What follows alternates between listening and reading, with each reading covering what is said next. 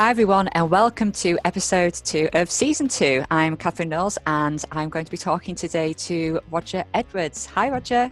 Hi, Catherine. How are you doing this morning? I'm good, thank you. How are you? Oh, I am fantastic. Up here in Scotland, as you know, the lockdown is unlocking a little bit slower than it is in England, but I can finally go and sit outside my favourite cafe and have a cup of the best coffee in Edinburgh. So I'm actually quite excited that does sound really, really good. I was going to say, I think a lot of people aren't necessarily dreaming of the, necess- the coffees at the moment. I think everyone's been uh, in England seems to be dreaming of something else. But I, uh, I do have to agree. I think that sounds absolutely amazing. I may try and uh, get out to my local coffee shop. at some point later. So, today, everybody, we are going to be talking about um, engaging clients, things that we sort of like think are, are good things to do, some potential no uh, yos, no nos even, and this year's protection review. We're also going to be chatting about Roger's experience pacing a claim for life insurance um, a few years ago when unfortunately his father passed away.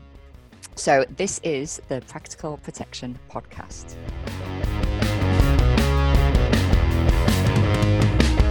So, Roger, tell me about how have things been for you then? I know after you're clearly excited about getting a coffee, and I know I've been seeing you on social media, looking forward to getting down to the harbour, seeing different things out and about. What's it been like?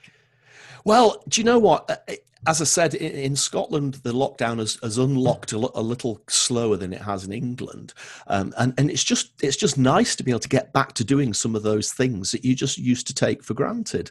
Um, you know, a, a, lot of people who follow me on social media and Twitter know that I love to go down to Fisherrow Harbour, which is about four miles away from me down in in Musselburgh, and it's just a, it's just a nice little harbour. You know, probably about forty or fifty little sailing yachts and there's a cafe nearby and I just like to buy a coffee and have a wander around.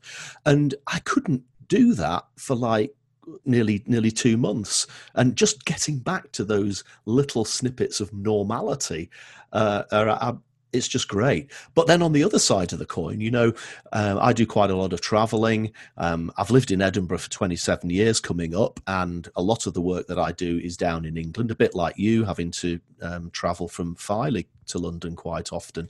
Yeah. And uh, that is the thing about lockdown that I've really enjoyed is not having to travel as much, if no not, airports. not having to travel at all. No, no sitting airport at, shops. no, no airport shops, no airport security queues, no hanging around in the sin bin waiting for a you know a slot to land. Um, you know all of that. I think the, the, the virus, the crisis has proven that a lot of the meetings that we used to travel for can be done over Zoom and and Microsoft Teams and and that sort of thing. And and I'm I'm just thinking that and hoping that when things eventually do go back to some level of normality, that we sort of learn from this and, and cut out some of those non-essential meetings and carry on doing things over video because it's good for us in terms of our health but it's also good for the environment as well Oh, absolutely. And I think um, something that still stands out to me from one of the earliest episodes that we did uh, with Mike Adams from Purple was what he said about, you know, organizations he's argued with organizations for years about the ability to put facilities in place for people to be able to work from home so that more people with disabilities are able to get into employment and different things like that and he's always faced this barrier of people saying you know it's like no it's impossible for us to do that and literally within the matter of days the entire nation switched almost the entire nation switched to working from home. And yeah. I really hope that this kind of again sort of similarly sort of kickstarts a thing where we can maybe start to see much more doors opening for people who've maybe struggled to get into the workplace you know it could be that someone's got a disability it could be you know single parents anything like that um, same as you, I just hope we sort of like keep some lessons from this, and uh, it'd be nice to get back to some normality at the same point. I'm sure there's plenty of people who would love to be back, you know, in the hustle and bustle of London and everything. But um, but yeah, it'd be nice if we can keep a bit of it. I, th- I think you you know you said that the subject of today's podcast was trust and, and and there's an element of trust here in this whole working from home thing i think before coronavirus the suggestion of working from home in in some companies and with certain management styles and i'm not picking on anybody here. Mm. it's just it's just a fact. In certain companies and certain management styles there wasn't that trust. So we can't let people work from home because they'll abuse it. They'll they'll just sit around drinking coffee or playing on their um, games or whatever it is. But the reality is that most people would work from home perfectly um, happily. And it's that it's just that element of trust that wasn't there and then suddenly coronavirus comes along the crisis forces companies to do it because it, they have to and wow look it works it works so you know I, I, I can remember many many many years ago when when the when a phone was first put on everybody's desk I mean, God, that shows how long I've been around. Um, I was um, going to say and, that seems really strange to and, me, so that there wouldn't have been phones. and, and the, you know, you know, the, uh, the HR department, oh, we're a bit worried about this. People spend all their time on the phone to their friends. No, they won't. No. It's a management issue. You know, it, okay, if somebody does abuse it, then they get told off, but most people don't.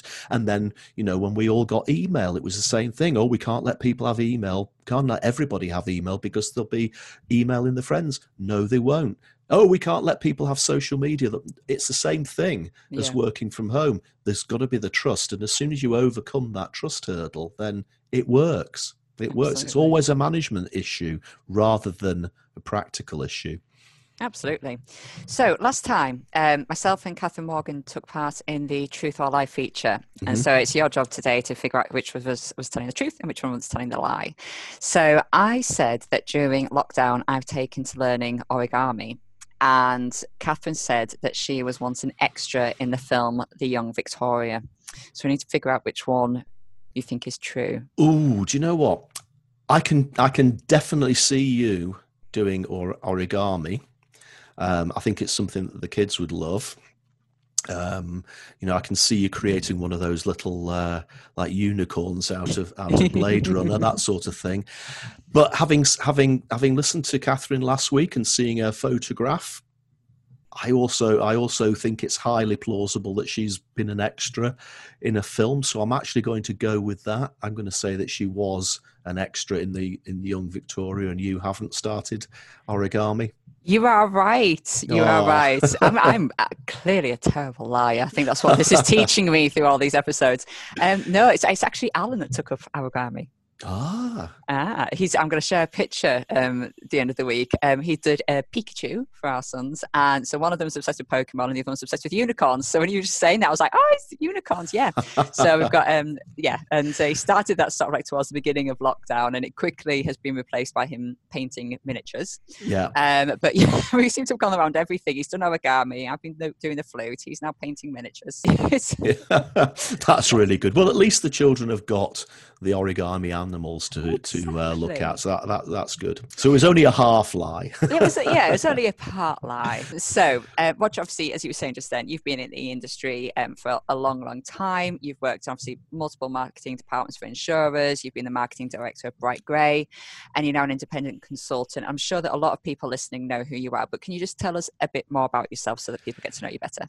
Yeah, I mean, I, I have been a career marketing person. You know, way back when I was at university, I did a degree which was part marketing, it was part marketing, part economics, uh, and my desire was always to be a marketing person. Um, it's it started off, I guess, as a bit of a coincidence. The first job that I got was in financial services. Um, and that was because there was a financial services firm looking for a marketing assistant. And, and therefore, quite a lot of the companies that I've worked for over the years, albeit in a marketing role, have been financial services companies and, and latterly and the aforementioned bright grey as you've mentioned and just prior to that scottish provident were protection companies so i have been quite heavily associated with the protection industry, and and I you know one of my um, one of my roles at the moment as a consultant is being marketing director for protection review. So that that association with protection continues. But my background has always been pure marketing and pure marketing is what I really enjoy doing. And, and so yeah occasionally I have worked with companies outside of financial services, fitness industry, that sort of thing, travel, uh, and I and ultimately the marketing um, techniques and the marketing strategies are the same across all industries. So it's actually quite nice to apply them. Um, but I think that f- financial services has a unique problem that I've always had a, a, an interest in trying to solve, and, and it's almost become an obsession for me over the last 25 years, and that is that it's a complicated industry. And, and, and I just don't like complicated products, complicated language, complicated processes. We know customers don't like complexity. We know that complexity enrages customers, and it's always been my thought that customers will be engaged by simplicity. But simplicity is really hard. And, the, and because simplicity is hard, that's why everything's so complicated because it's hard for people to make it simple. So, a lot of the work that I've done over the last 25 years or so has been trying to bring simplicity to the protection industry in very i mean i was involved quite heavily in the abi standardization of, of critical illness but it is still a complicated industry and, and we still use complicated language. So it's definitely definitely an ongoing an ongoing fight. But you know over the last what would you say catherine decade i think we're making remarkable strides forward. You know the language we use in protection is a lot easier to understand. Yeah. the documentation is easier to read. You know we've we've done so much more to engage the public through various you know campaigns like Seven Families, stuff that Protection Review's doing, stuff that product providers are doing, and, and, uh, and know, people like you who've really focused on social media and, and your quirky campaigns. I think we're finally starting to do some really engaging stuff, but we need to do more. Yeah, I think I, I, agree with you. I think it's definitely getting better, especially over the last few years. But I mean, I'm certainly not going to have a, a go at any kind of person in compliance at all because I'm the compliance person for for for Cure. Um, but you know, I think there is that kind of historical thing of you know compliance being very scared you know financial promotions being very scared about what could be interpreted wrongly by certain things and i think there's been that fear of needing to use like this really sort of specific um, really technical language so that there's no room for kind of misinterpretation. Mm. but then there is that thing as well though obviously from some of the training and things that i've been doing is the fact that is i think believe the average reading age in the uk is about the age of a nine year old right. And you know obviously i've, I've got an almost nine year old and um, so i can see his level of reading and compared and you sort of think you know if he did read these documents you know he'd be able to follow probably quite a lot of it. Um, you know, be able to follow us, he'd be able to sound the words and everything like that, and be able to speak them. But his actual understanding of what that means wouldn't be, you know, it wouldn't be there. Yeah.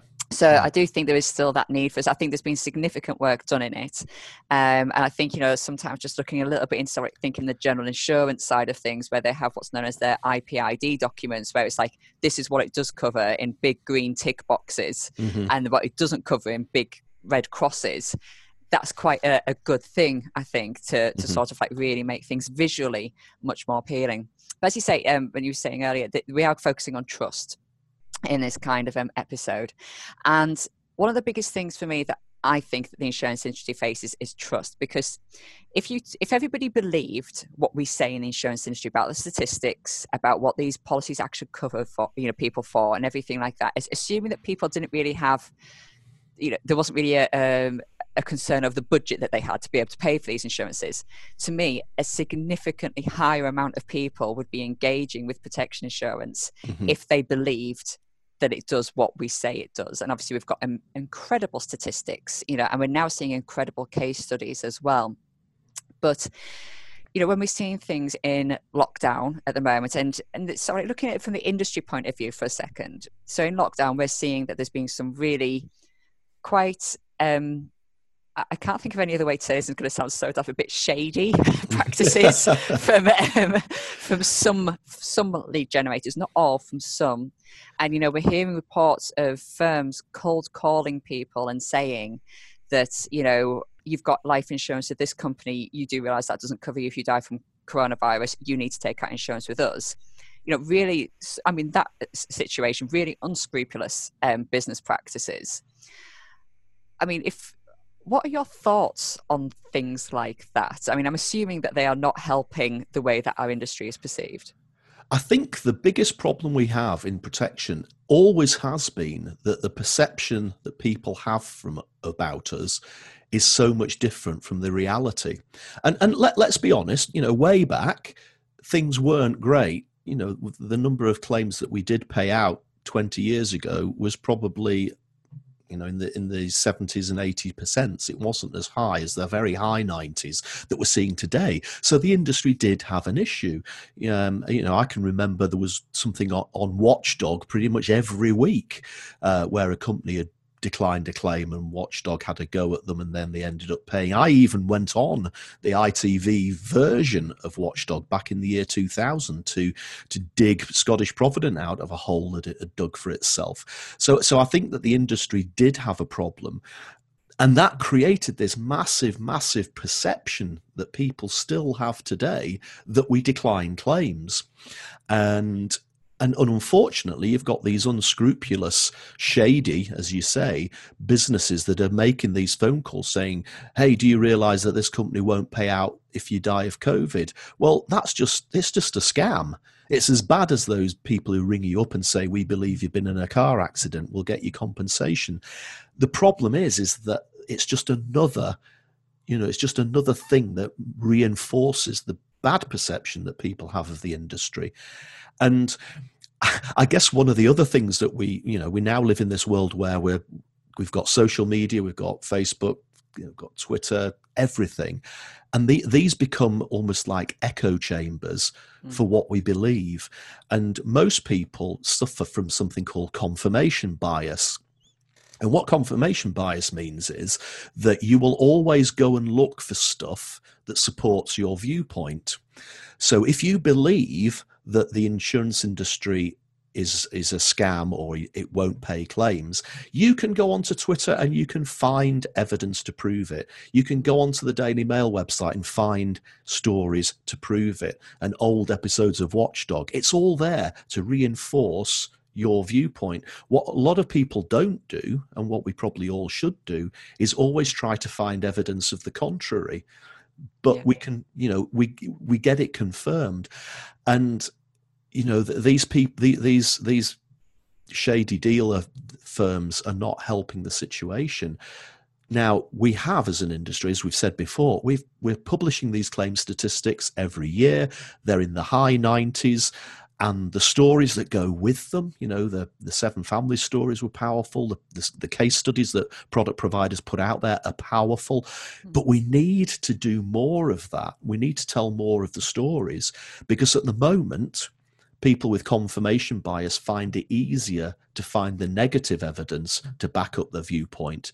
They're not being presented with enough contrary evidence more. So the more positive stuff that we can put out and continue to pay the claims and continue to you know to knock down these companies that are nothing more than scam um, scam companies the more positive stuff we can get out there so that people will start to see the opposite side. But it, but it, this isn't going to happen overnight. You know we've been doing this for many many years now and it has started very gradually to turn the tide. I think I can't remember the exact stats, but I think that you know maybe 10 years ago the perception that people had was that we only pay 34% of claims. I'm sure there was a stat that was was along those lines as mm. opposed to the 80 90% that it is and recently i've seen that that figure's got a lot better it's probably still in the 50s and early 60s so there's still a big gap but we're getting there. But we've still got a long way to go. So we just need to keep pushing out the positive stuff so that it eventually overtakes the negative stuff that's out there and people start to see more of the positive stuff and less of the negative stuff. I think it comes down to as well, doesn't it, that it's easier, I think, for any of us, and I, I, know I've been done it in the past as well, it's easy to go on and complain when something's not going right and not necessarily to go on and praise when something's gone well. Um, you know, you don't automatically if something's gone really well, you don't think, oh, that was such a lovely delivery. I'm going to go on Twitter and tell everybody about it. But if something goes wrong, you're just like, right, I'm going to go on Twitter, I'm going to tag that company, and they're going to hear my very they're going to hear my grumbling through my tweet. You know, it's it's very much what we all tend to do. I mean, what is your thought as well? Sorry, like, you know, you mentioned the social media then. So one of the things that you know, I think we have to be careful of in our industry is, in a sense, you know, we've already we we know that there's some people in the public who are potentially kind of bad mouthing the insurance sector. You know, sometimes rightfully so. Sometimes possibly because they've not understood something the way that it, maybe something should have been explained more, explained more clearly to them. Um, and what is your thoughts in regards to what we do as SEC as advisors or insurers or different things when we are seeing, you know, maybe these negative things from people in the public? I know myself, if I see something too negative, then I do feel a bit cautious about getting involved because I don't want to get involved in any kind of like a Twitter spat or be told that I'm just another insurer out for everybody's. Obviously, I'm not an insurer, but an advisor out for somebody's money or different things like that. Um, and I'm also cautious as well if I see other if I see something that I think is is in a sense a dodgy advertisement or mm-hmm. something, mm-hmm. what I tend to do is I know there's someone very specifically at AIG that I sort of I make her aware of it because they're really investigating these things at the moment as Kelly Phillips um, at AIG, and um, you know she's sort of gathering all this information together, and they're really sort of like trying to get on top of it.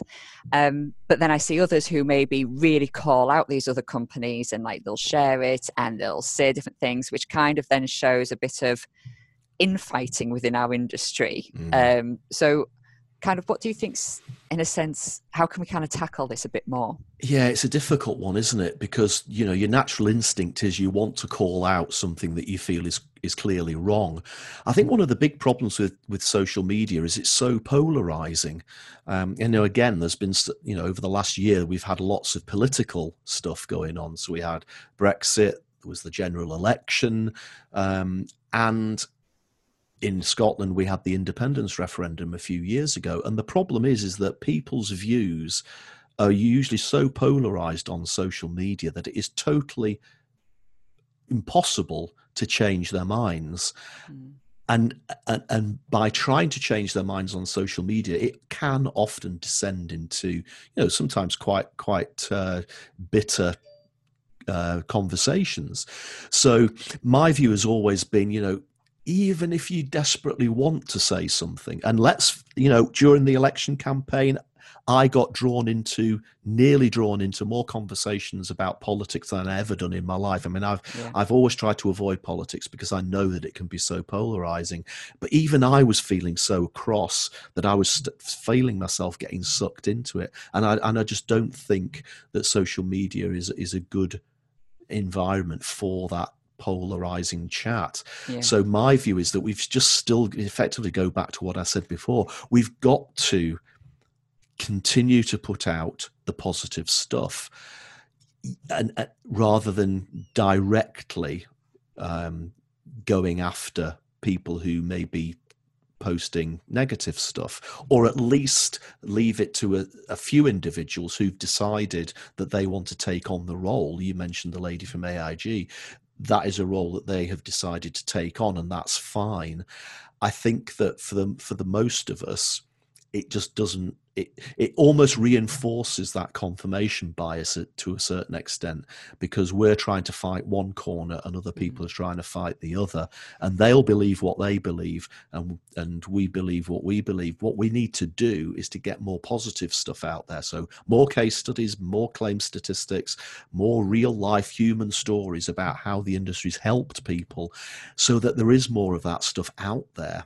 And we can perhaps point that out to people. You know, you may think the industry is really bad, but did you read this positive story in the in the Telegraph or whatever it is, rather than just getting into into arguments that we can't win. So uh, to me, it's putting out positive messages. And, and, and again, you know, we, we, we learn a few things from the politicians, even if we might hate it. You know, get Brexit done was an extremely clever statement that got itself lodged in everybody's head, whether you agreed with it or not. It was a three three word statement that got into people's head. It's almost like an advertising campaign, like mm. "For Mash Get Smash," isn't it? Or yeah. Ronseal does whatever it says on the tin. It was a strapline that got into people's heads. Maybe the protection industry needs to do more of that sort of thing. You know. Possibly. I, just, I've got it stuck in my head now. We pay claims. Pay claims, yeah. We pay claims. Um, I think, you know, it's there's so many things as well though you know where we start saying about trust and i think you know it's, it's we have to be fair to say as well that a lot of people do trust the insurances mm, you know mm, there, there's mm. so many well, millions of people who do have different insurances out and um, you know there's certainly, you know, I think there's certain insurance products that maybe do have a lower claims success rate um, mm-hmm. and different things like that. And people affected by that. I don't think people see protection insurance on its own. I think, as we always say, you know, kind of insurance is probably just lumped in general into banking and finance and yes. whatever people's opinions are of their local bank you know will translate to probably the insurance world and vice versa but I think another thing that has obviously started to develop quite a bit is that obviously we are producing incredible claim statistics and we have done for quite a few years. And it seems now as if like the general media is probably noticing that. And I don't think that there's necessarily as many of these negative stories about you know, oh, you know, this is going to be, um, this has happened, this person's not paid a claim, they're terrible. And we're now seeing the stories more to do with, well, that insurer's awful because this person is overweight and they've declined them insurance. Mm. And, you know, there was the other one where it was quite specific as well, where someone had had depression and they were declined insurance by an insurer. And it feels more like it's the, in a sense, the access to insurance side of things that is where this trust is starting to sort of like move towards and I know it's quite hard as well because you know there are times where obviously at Cure we have some. And I'm not meaning to sound sort of like really. You know, sorry, I'm going to try and be modest a bit, but you know, we have some incredible, incredible stories where we've helped people with health conditions to get insurance when they were told everywhere, absolutely everywhere else, there was no chance. And you know, sometimes you want to try and get that out there, but I know from trying to engage, you know, different people and different journalists and that that um, the positive stories aren't necessarily what's wanted because no. you know the, the thing that's said is that well we're not free pr and it's just a case of well you know that's not the well certainly for me it's not the intention to have free pr it's to get messages out there which is why i do my videos and different things. And i you know obviously specifically go and engage with charities as well to to educate what's available. So there is it is really hard to get that message out there anyway isn't it? It is. And you know you're absolutely right. The media like negative stories. I mean, you know, that's why they p- publish the coronavirus death statistics every day with glee when they go up. Um, and, you know, all the, you know, it, it, on the one hand, they're saying, oh, it's about time Boris lifted the restrictions because everybody's fed up of being inside, blah, blah, blah. So when he does um, lift the restrictions, all we see are photographs all over the front page of the Daily Mail or and the other newspapers with pictures of people crowding out Soho, and then the, the papers are saying, "Look at this! This is appalling. We're going to have a mm. second wave. How could the politicians have been so stupid?"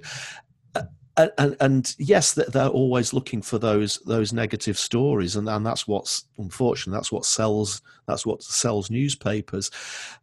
Again, I just keep coming back to the fact that we've got to keep putting out the positive stories.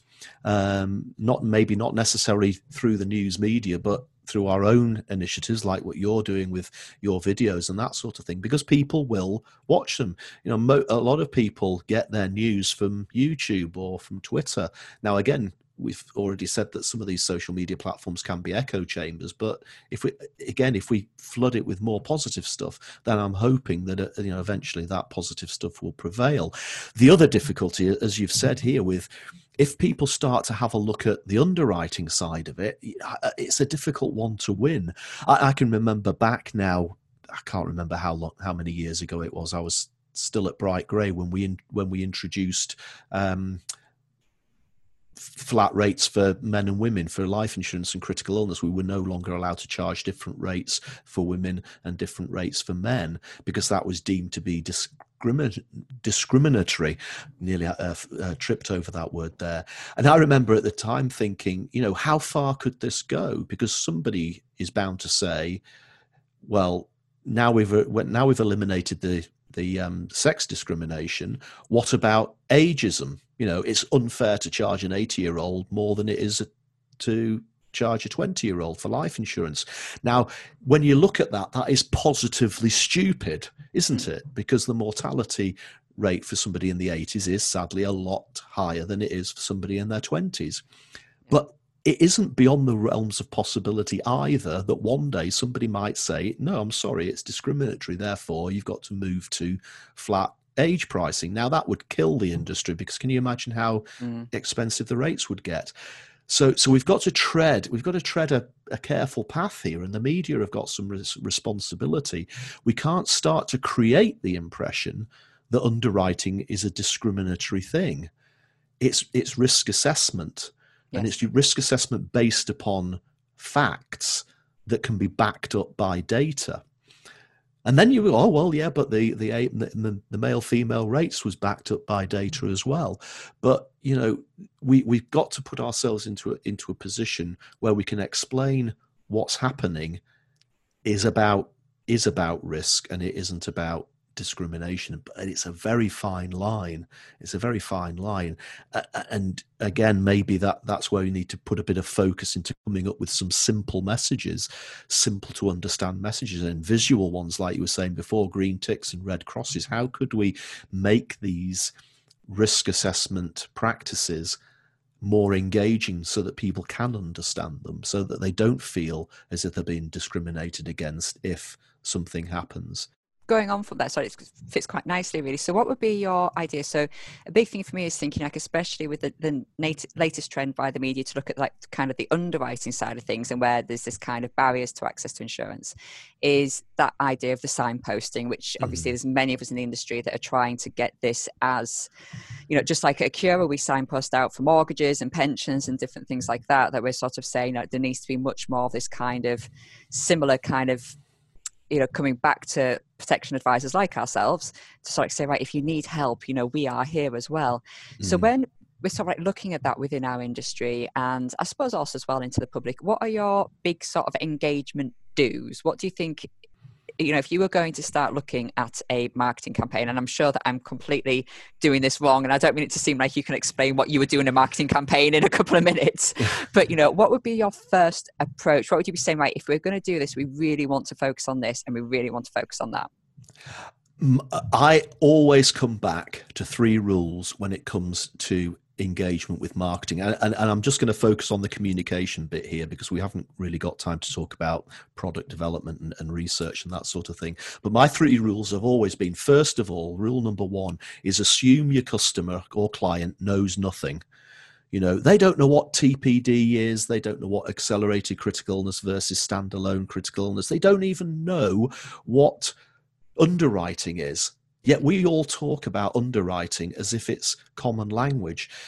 Every single industry has its own language. It's almost like, you know, you go to France, you have to learn French. If you start looking at insurance, you've got to learn insurance. Mm-hmm. We've got to find a way of communicating these product names, processes, and things in a way which assumes zero level of knowledge. Now, okay, yes, you are going to find some people who may think you're uh, teaching Granny to suck eggs, or there's an element of being a bit patronizing, but you've got to remember that most people don't. You know, you said it to yourself earlier. Can you explain it to a seven year old? I'm pretty sure that way back at Bright Grey, we even considered having a panel of kids to review the product literature because we wanted it to be understood by by seven year olds so assume the client knows nothing and then if you assume they know nothing then no question that they can ask can ever be too simple. You know what is life assurance? Is a perfectly legitimate question and can you answer that in a in an easy to understand way? The second is you've got to talk in the language of the customer. And, and as an industry, we don't talk in the language of the customer that often. And, and, again, I, I, I say you know, you go to the pub, if you're allowed to go to the pub, of course, you go to the pub, um, you'll say to somebody, um, Catherine, I'll get us a couple of pints. And you'll say, Yeah, thanks, Roger. What I wouldn't do is go and say, Catherine, I shall go to the bar and procure for us two pints of fermented hops in liquid served in a cylindrical clear vessel of fused silicon, which I shall then bring back to this table and put it in front of you so that we can imbibe it for 34 minutes and 25 seconds and engage ourselves that. in com you know you you'd look at me and think roger what are you doing? I was going to say you i would can... love that. Anyone who knows me knows i would love that. I'd be like i'd be like absolutely let's do this all night. Oh, you know but but that's but to a certain extent that's what we do. We we talk in passive language. We use passive sentences rather than active sentences. We use long paragraphs with big words and we think it's professional. Uh, no talk in the language of the customer. Most people don't. And then the third one is don't use, try not to use the industry jargon.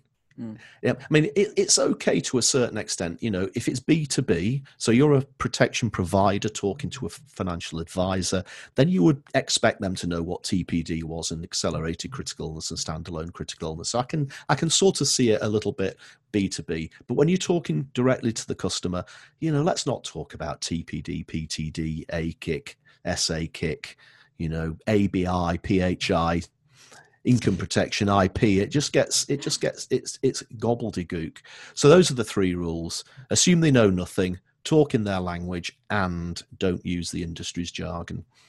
I think that's the really really good points to make. And it's it's the kind of thing of that it's when you say it like that in a sense it sounds so simple. And it really does sound so simple but then when you actually start to try and apply it, mm-hmm.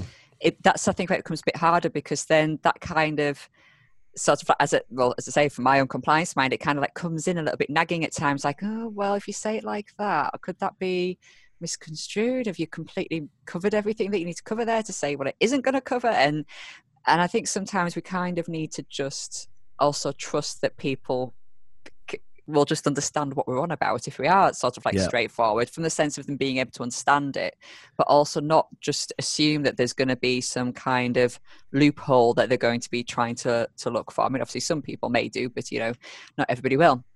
But I think again, just carrying on this theme of trust and sort of like going back a little bit towards the claims. So it, we've got kind of this thing of saying, well, people don't really trust an insurance because they don't trust the claim's going to pay out uh, when they the insurer says it will. But then there's also people who have engaged and then they have trusted that a claim will pay out, but then the trust is then lost when a claim is being made. It's sort of like the insurer doesn't behave sort of like the way that they necessarily expected or in as supportive a manner. Mm-hmm. And I know that you've got like a story that sort of goes very much with this. So do you mind sharing it with us, please? Yeah. Now this is this is um, three years ago now. My my father died. Um, now, obviously, difficult time, and when I was going through his stuff, um, he came, we I came across quite a lot of life insurance policies taken out between something like 1977 and about 1985 hmm. there was about there was about 20 policies all told. Most of them were sort of um, non-profit whole of life plans a hmm. couple of endowments. All the sum assureds were quite low you know two or three thousand pounds each. So you know not big policies. But it was a real nightmare actually for various reasons trying to get the claims paid on these things. First the first issue was that quite a lot of the companies that he'd taken the policies out with didn't exist anymore. Hmm. So I had to actually go and find which back book company uh, had bought up that particular book of, of business.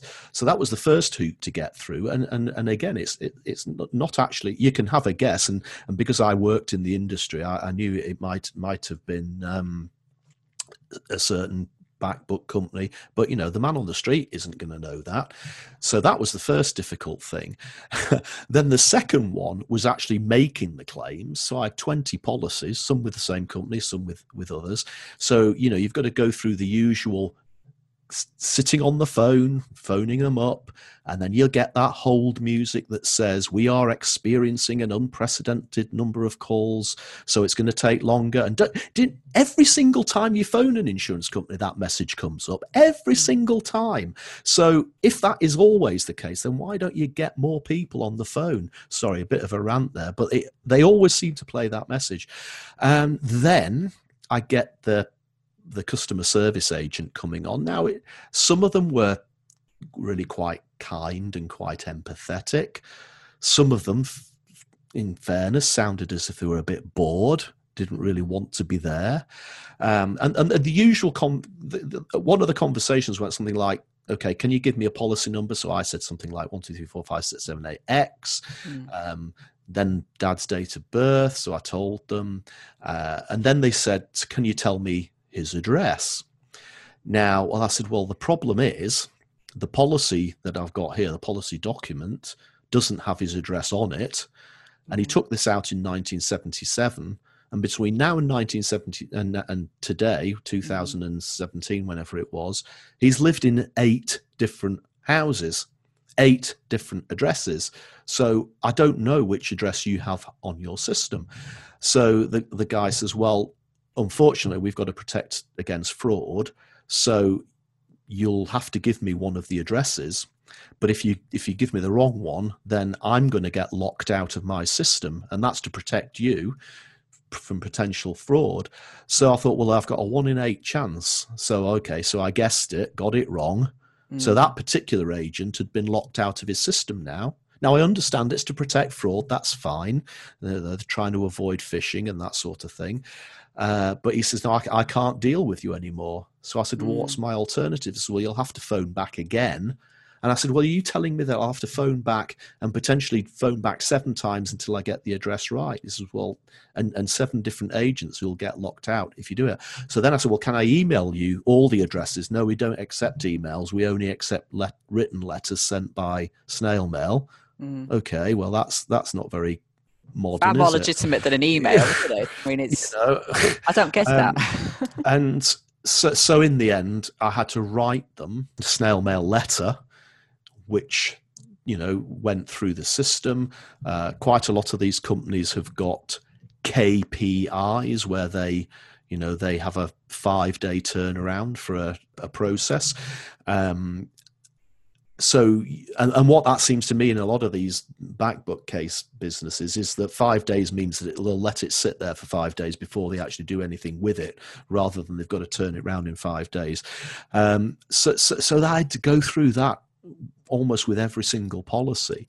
And you start to you know i start to get cross and i'm upset as well. Yeah. um, you had to send it copies of the death certificate to all of them. Uh, one of the companies lost the first pack that I sent through, mm. um, so I had to send another pack through. And then, of course, when they sent me the pack back, they sent me both back. So they obviously did get the, and it, and you just think, I, you know, I, you can't really criticize them for these processes because the processes are designed to mm. help people. But I couldn't help thinking, I work in this industry or have worked in this industry for a long time, and it's driving me nuts. Imagine what it would have been like if it was my mother mm. doing this, you know, and, and she's in her 80s. She doesn't understand those sorts of questions or why that agent was going to be locked out of his system. It just feels as if it's an insurance company being bad. And, you know, I couldn't help thinking that, again, you're not communicating the process simply enough for people to understand. And it's adding to that perception that it's yeah. hard to deal with you. And as if they're putting barriers in place. When, like you say, it's, it's not necessarily that there are barriers in place, it's just the processes within the systems mm-hmm, um, mm-hmm. that they're having to deal with. But, you know, something really stands out for me there is like you were saying about obviously having to send it in the post. I don't understand this concept, you know, still that a so a letter coming in the post is more legitimate than an email. I, I, that just completely baffles me. Mm-hmm. Um, and it, I find it the same for when we're looking at um, direct debit mandates sometimes where sometimes it, you know they still need the wet signatures trust forms that still have to be done by paper mm-hmm, it mm-hmm. just mm-hmm. you know there's certain parts of it that just you know obviously just needs some modernization and that. But you sort of you see it sometimes with one insurer where they have modernized, and then it frustrates you with other ones because you're just like, why can't you just update your systems like like number like X over there? Um, but no, I mean, obviously, as you say, you know, you're in the industry, and for for many other people, and if it had been your mum, you know how difficult it could have been and eventually how they may have just actually given up trying to actually get the claim through. And again it would then just feed into that negative well two things. It would feed into the negativity still towards their industry but more importantly it means that that person that really needs financial support at that time who rightly deserves it because their, their family member has been paying for the insurance isn't getting the support that the insurer has promised to provide. Mm, mm. So, I mean, hopefully we're tackling that. So, one thing that obviously Alan, my husband, for anybody who doesn't realize, um, Alan Knowles, he is the chair of the uh, PDG. And something that they've had that a lot of insurers have been signing up for is the claims charter. So it's always worthwhile if somebody is supporting a client um, who's going through a claim to establish if that insurer is part of this um, pledge with the PDG. And I won't go through all of it. You can see it on the Protection Distributors Group website. Um, but very, very briefly, um, it sort of like covers some sort of, I think it's six key things. Yes, six key things.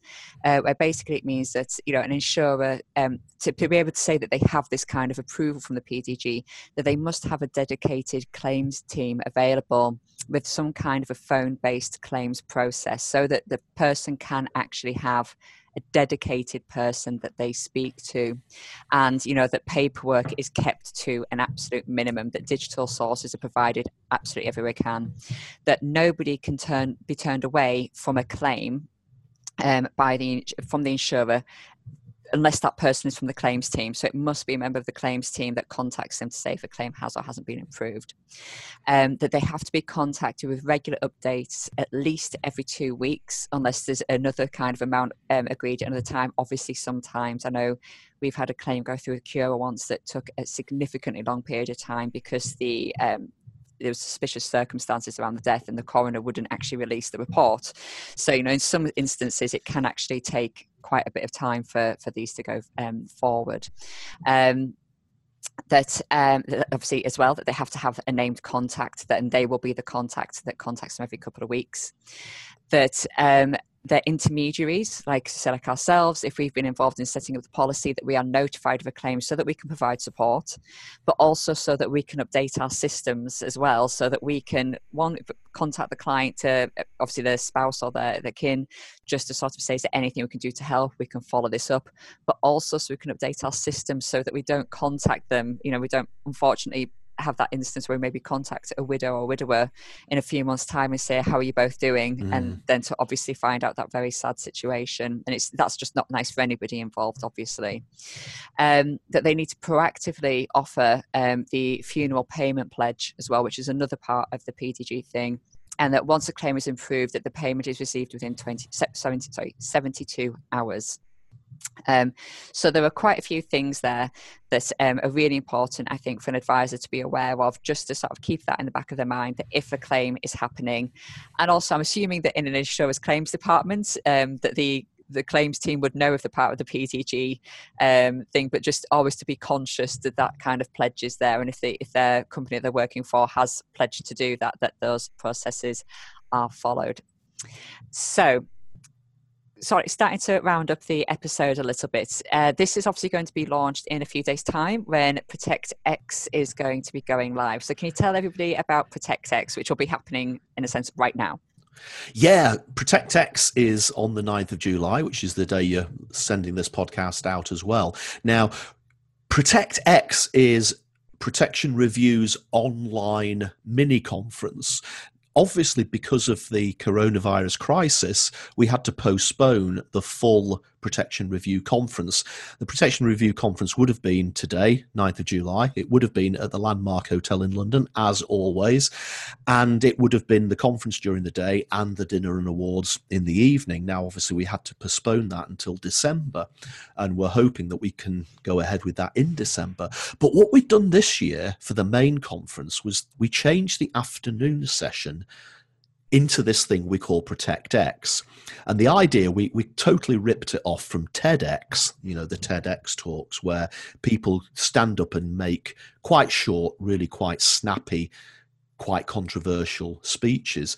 So that was the intention for the main conference. And we realized that once we'd postponed the main conference, that that format would really work in an online environment because each speech and there was going to be seven of them was always going to was only going to last for seven minutes so we're doing protect x today we've got those seven speakers talking for seven minutes about a really you know controversial hard hitting topic, one of which is the uh, the lead generators um, in the protection industry that you've already mentioned today, Catherine. So I'll be interested to see what they have to say about that. And then after we've done the uh, the, the seven speeches, we then have a panel debate with five different people. Alan Knowles is one of the, the panel debaters, and we'll talk about their reactions to the topics and issues that came up in that those seven speeches. So the whole thing only lasts for an hour and a half. Um, it's going out live on YouTube and Facebook, the Protection Review YouTube and Facebook groups, and, and obviously you'll be able to watch it later as a replay. Um, we're hoping it's going to be successful. It's a great format when we get to December, we'll have another seven speakers doing it in the live environment because we think that the, the, the, format works well at a proper conference. But of course, we'll have to find another seven speakers to do that, which is fine because I think about 27 people applied to be in the original oh, seven. Wow. So we've got plenty of people to choose from. So I think the format's got uh, got a, got legs. So really excited about uh, Protect X. Quite a lot of work has gone into that. So um, whether you're listening to this before Protect or whether you're listening to this after Protect X, would be really interesting to get your feedback and let us know what you thought of it. Absolutely. I have to say as well, though, you just reminded me, obviously, the one thing I think that sort of really got me about lockdown is the fact that I won't be at the landmark hotel mm. staying over this mm. week and I won't be getting that hot stone massage. And that is really that's oh, I'm I'm I'm gonna feel very, very sad now for, for, for a few hours. Um, but also um, you know, obviously thank you very much for for, for doing this and for speaking to me and uh, and for chatting through everything and your thoughts on trust and insurance. Not at all. It's been a great chat. I think we've covered a lot of ground today, Catherine. We have done. I think we could chat for a very, very long time about it as well. So we're now to the truth and life feature. Okay, everybody. So see what you'll be able to um, figure out which one of us. And just saying, obviously, I'm clearly a very bad liar, as I think every single time I do this. So, which is obviously a double bluff. Oh, this week, is it? This, this week, you're definitely going to be telling the truth, aren't you? Ooh, you never know. so, mine this week is to say that I have read a new book every week during lockdown. And mine, Catherine, is that I have got my bike back. Uh, which was uh, for a, for a while because of the um, lockdown had been up in Aberdeen with my son. Now I've got it back, and I've been out every day doing some cycling. So I'm getting fit again. Brilliant. Well, thank you everybody for listening, and thank you, Roger, for joining me. It's been lovely to speak um, to you about everything.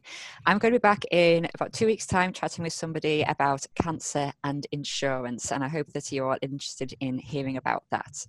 If you'd like a reminder of the next episode, please drop me a message on social media or visit the website www.practical-protection.co.uk. And don't forget as well that you can now get your CPD certificates for listening to the podcast. Thank you very much, Roger.